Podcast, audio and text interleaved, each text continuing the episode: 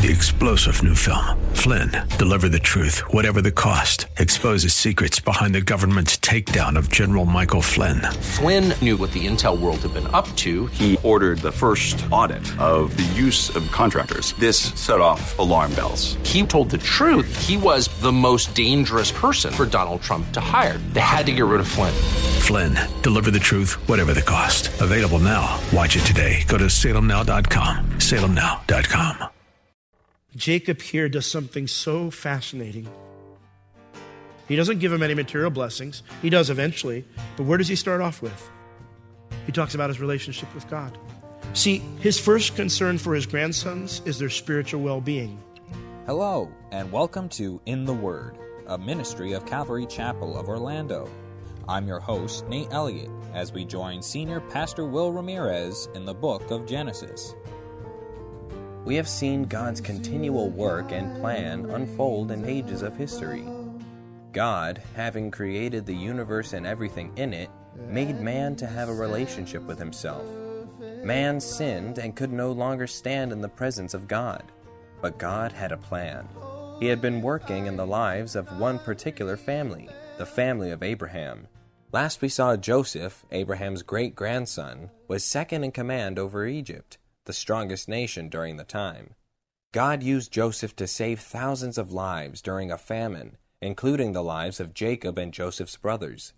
Now, Jacob knows he is soon to die. Here we pick up with Pastor Will in Genesis chapter 48, verse 1. Well, we are nearing the end of Genesis. Jacob is nearing the end of his life. He's at the end of his life now. We've seen him trust the Lord by leaving the promised land uh, to enter Egypt. We've seen him reunited with Joseph and enjoying 17 years of peace in his heart as he's seen his family mended. And it would seem like the perfect time to ride off into the sunset. Kind of be like, okay, God, this is better than I could have ever imagined it. Let's just go. And yet, God doesn't ever call us to ride off into the sunset. Because we're Americans, you know, so we think of this idea where you work hard and then you retire, right? And then you kind of just, you know, enjoy life. No responsibilities. I'm just going to enjoy life. And, and, God really doesn't have that type of a retirement plan. There's always things that He has for us to do. If we're still breathing, He still has tasks for us. And he calls us to finish the task that he set before us until we breathe our very last. Once someone was interviewing Pastor Chuck at the end of his life, and they said to him, what, What's it been like at the end of your life? And he said, It's been the hardest time of my life. He said, I've, I've had more attacks from the enemy than I've ever had in my life. He said, I've had more challenges and controversies than I've ever had in my life. He said, but we still trust the Lord. And that's the truth for us as well. Jacob isn't done yet. He's still breathing, so he's not done yet. And like Abraham and Isaac before him, he has something he needs to pass on to his kids, his covenant relationship with God. And so as we see Jacob begin his final task, may it remind us of our responsibility to pass on our faith to the next generation as well. So, Genesis 48, verse 1. Now it came to pass after these things that one told Joseph, Behold, your father is sick. The word there means to become weak or faint. He had been sick already. The word here means that death is close. And so, as he gets this word, he took with him his two sons, Manasseh and Ephraim, and one told Jacob and said, Behold, your son Joseph comes unto you. So Israel gathered his strength. He strengthened himself and he sat upon his bed. After Jacob makes burial arrangements with his son, make sure you don't bury me here in Egypt, bury me back in the only land I own, back in, in the promised land. We don't know how soon after except that it's in the same year, that this is the last year of Jacob's life. And in this same year, at some point in time, could have been weeks, could be months, that word comes to Joseph that your father is dying. And so he gathers his sons because he wants them to receive a final blessing from his father. And when Israel, it says, one told Jacob, Behold, your son comes unto you. Israel strengthened himself and sat upon the bed. I think it's interesting. It calls him that when he's there, he's dying, and he gathers his strength to sit up in bed and to, to speak these words to his sons. He begins with Joseph and his sons, but 49 is going to continue. He's going to summon all of his children, and he will speak to them as well. And I believe it calls him Israel here because he's about to execute his duties as the holder of the covenant that was passed from Abraham to Isaac and to him. Now it's his job to pass it on to his sons. Much of his life, Jacob could have cared less about those things. But at this point, He knows he's got a job he's got to finish. Now, before he summons all of his kids, though, he has a special blessing for Joseph and his two sons, Manasseh and Ephraim. And this event here in 48, it kind of baffled me when I read through it. I thought, Lord, why is this even here? But you know, it's so important that the writer of Hebrews picks it as Jacob's great act of faith. So maybe there is a reason why God put it here. So, verse 3 Jacob, he sits up in bed. Joseph and his sons are there. And he says unto Joseph, he speaks to Joseph first. And he says to him, God Almighty appeared unto me at Luz in the land of Canaan, and he blessed me. And he said unto me, Behold, I will make you fruitful and multiply you, and I will make of you a multitude of people, and will give this land to your seed after you for an everlasting possession. And now your two sons, Ephraim and Manasseh, which were born unto you in the land of Egypt. Before I came unto you into Egypt, they are mine. As Reuben and Simeon, they shall be mine. And your issue which you shall beget after them shall be yours. And they shall be called after the name of their brethren in their inheritance.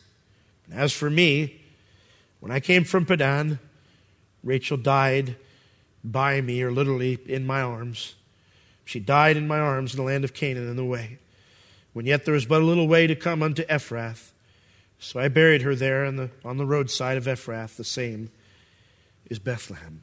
Jacob is looking over his life and he looks at Joseph and he says to him, he says, listen, I need to share something with you. We don't know if, J- if Jacob had ever shared any of this with his sons, but this is a different Jacob from the one who tried to steal the blessing from Esau. This is a Jacob who's embraced his role as the covenant holder. And in relaying this covenant to Joseph, he's declaring the importance of their family and God's faithfulness to his promise. He says to him, God Almighty appeared unto me in the land of Luz, in the land of Canaan, that's Bethel. And he blessed me there, and he said unto me, Behold, I will make you fruitful and multiply you, and I will make of you a great a multitude of people, and will give this land to your seed after you for an everlasting possession. It's interesting. God just came to him and he said, This, this is what I'm going to do. These were the things that God would do, not Jacob. It wasn't his responsibility to take the land or anything. God just says, I'm going to give it to you. In fact, God did all these things oftentimes in spite of Jacob, because Jacob was doing his own thing. And God did indeed bless Jacob and make him a multitude of people, but there's more. He says, I'm going to give you this land to your seed after you, your descendants after you, for an everlasting possession. God's promise of blessing was directly tied to the land God promised them. So Joseph is hearing now why his dad made it so important to say, You're going to bury me. Make a promise to me. Swear it that you will bury me in the land of my forefathers, in the promised land. Because God gave them that land forever.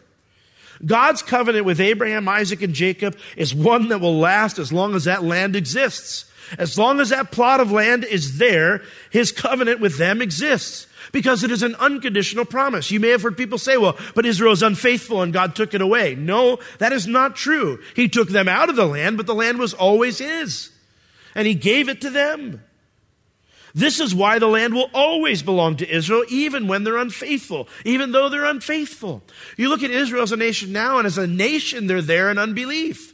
They don't accept their Messiah yet, as a whole. Obviously, there are Jewish people within Israel who have, but not as a nation, but it's still theirs. It's their property forever. And this is why the Bible says, Woe to those who make Israel give up or divide their land, because God gave it to them. Jacob, in quoting all of this story to, to Joseph, he shares pretty much verbatim what God said to him in, in Genesis 35, verses 11 and 12, with one exception. He leaves out the part where God promised Jacob that kings would come from his descendants. Why did he leave that part out? Well, some have mistaken this chapter to say that Jacob gave the covenant blessing to Joseph. That is not true. Jacob is going to give that to Judah. Jacob gives something different to Joseph. He gives the birthright to him, the double blessing. Remember Jacob? He took two things from Esau, right? He took the birthright and he took his father's blessing. Those are two distinct things. The birthright would be the double portion, but the blessing was the covenant promise from God. Jacob does not give that to Joseph. Therefore, he leaves the part about kings out because the kings are going to come through who? Judah, right? That's where the Messiah is going to come from. David, uh, through the, David's kingly line, the Messiah will come. So the covenant blessing goes to Judah. The birthright goes to Joseph. And so Jacob, he goes on and explains this is how he gives the birthright. Verse 5. And now your two sons, Ephraim and Manasseh, which were born unto you in the land of Egypt before I came unto you in Egypt, They are mine. Now that would make me a little uncomfortable. You know, if all of a sudden grandpa came into the house and said, Son, I have something to tell you. Your two oldest boys, they're now mine. That'd be a little weird. But what he's conveying to Joseph is something Joseph could have never imagined, something amazing. He elevates them to son status. So whatever Jacob is going to pass on to his children, they get an equal portion as any son. So in a sense, Joseph is getting the double blessing, right? Two portions. Because through his two sons, they will each get an individual portion. Jacob here, he says to them, you know, I am going to bless you with a double blessing by elevating your sons to the same status as all of your brothers. And if you have any other kids after that, verse 6, and your issue which you shall beget after them, you have any other kids after that, well, they're going to have to pick which, which brother to, to align with, Manasseh or Ephraim, he said. They'll be yours, but they're going to have to pick which brother they'll align with. Some throughout the history remained separate, though, and became a small tribe. So when we read throughout Israel's history, you'll hear about the tribe of Joseph. They decided, we don't like either brother, we're going to be on our own.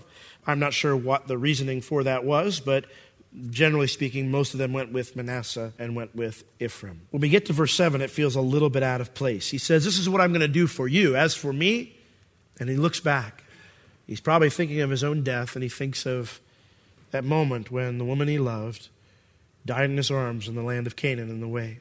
As for me, that's where I'm headed as well. And I wonder if Jacob is thinking, I wish that Rachel could see me now. Jacob had made a lot of mistakes.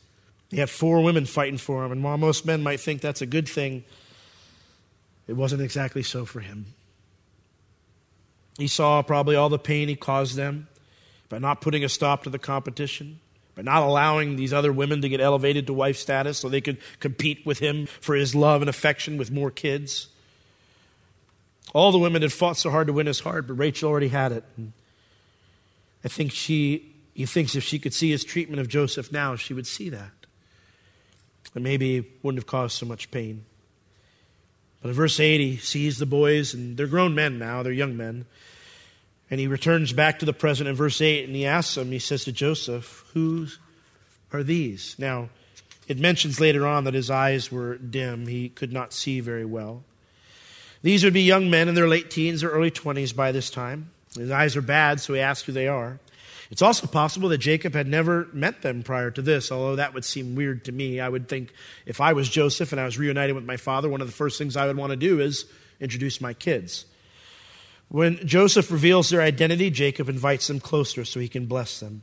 So Jacob said unto his, Joseph said unto his father, These are my sons, whom God has given, given me in this place. And so Jacob said, Bring them, I pray you, unto me, and I will bless them.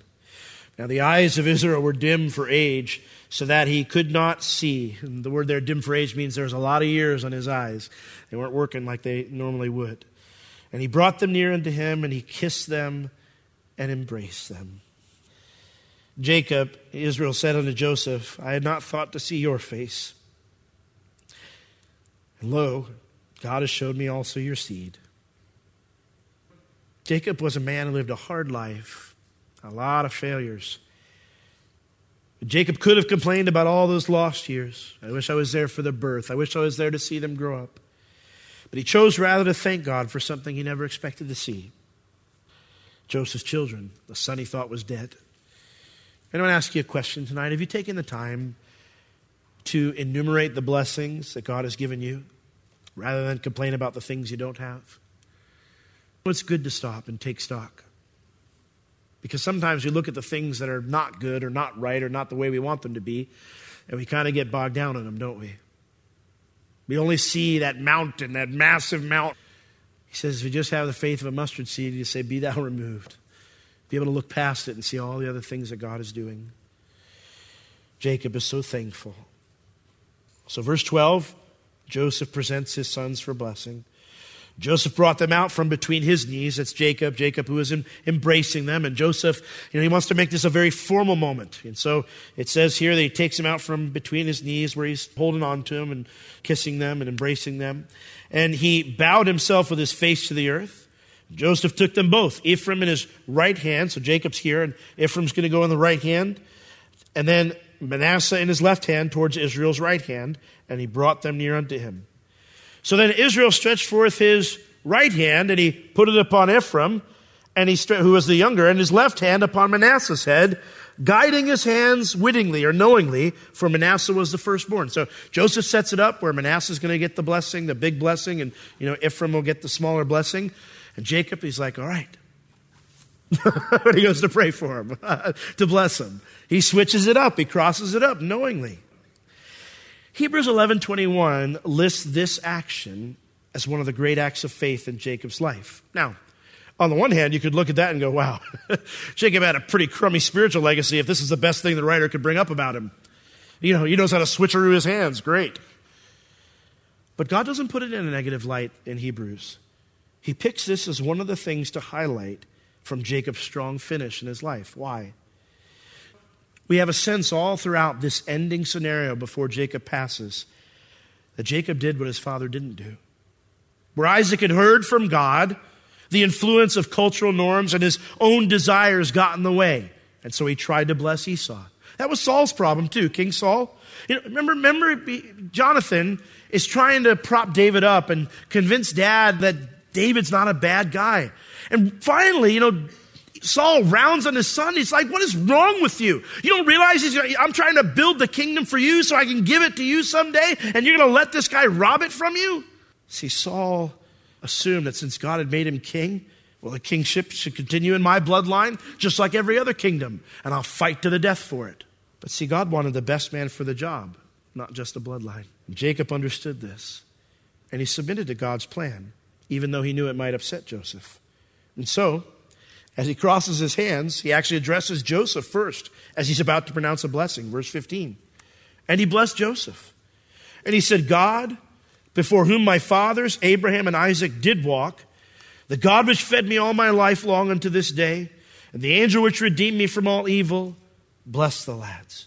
And let my name be named on them, and the name of my fathers, Abraham and Isaac, and let them grow into a multitude in the midst of the earth. Jacob here does something so fascinating because his first concern for his grandsons, he doesn't give them any material blessings. He does eventually.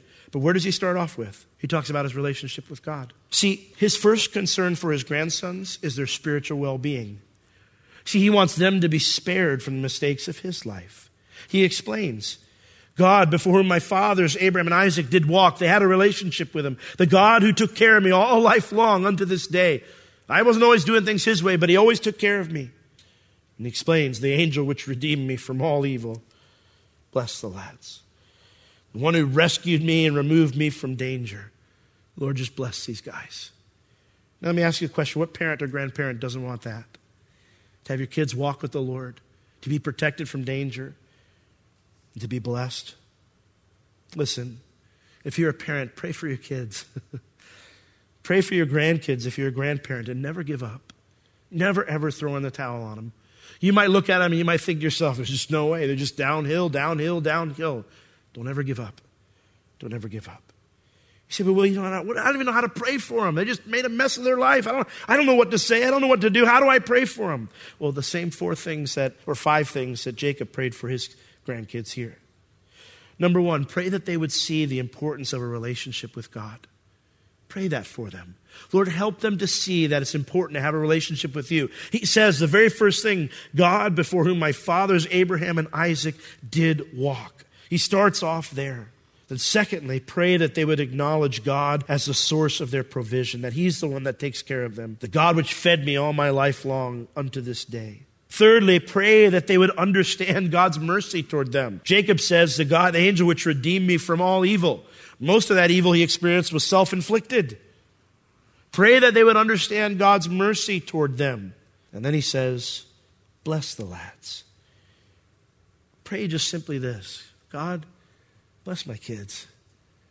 There's sometimes when I just pray for them, that's what I pray. I say, God, just bless them.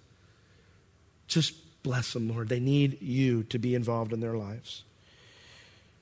And then he says this, something else I find interesting.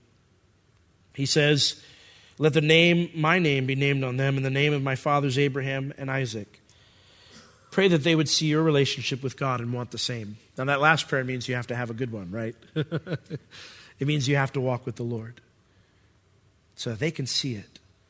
And they would look at that and go, I want that.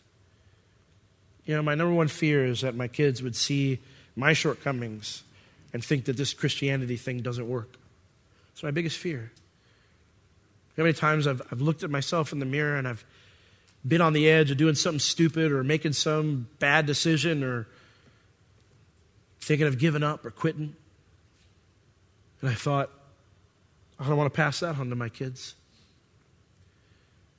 I don't want them to see that dad gave up or that it didn't work or that he couldn't keep fighting. Pray that they would see your relationship with God and they would want the same. In this blessing, Jacob acknowledges what he didn't in his youth. he acknowledges that he didn't have these things. Some of us can't lead a full life of faith because we can't get those years back. We're not young anymore. But I want to talk to you who are a little bit younger today. For those of you who are, you don't have to make the same mistakes that some of us did. Jacob finished very well, but his prayer is that his grandkids would start and finish well. And if you're younger today, start now. I, have talked to a lot of people who said, "Yeah, I, I, believe all this stuff, but I'll I'll get into that more, you know, someday when I get married and I settle down, I've got my career and I've had my fun." Listen, I'm not saying you can't have fun, but certain types of fun always come with a price tag. And someone told me once, they said this: "You have to pay now or pay later." I've always found it's more advantageous to pay now.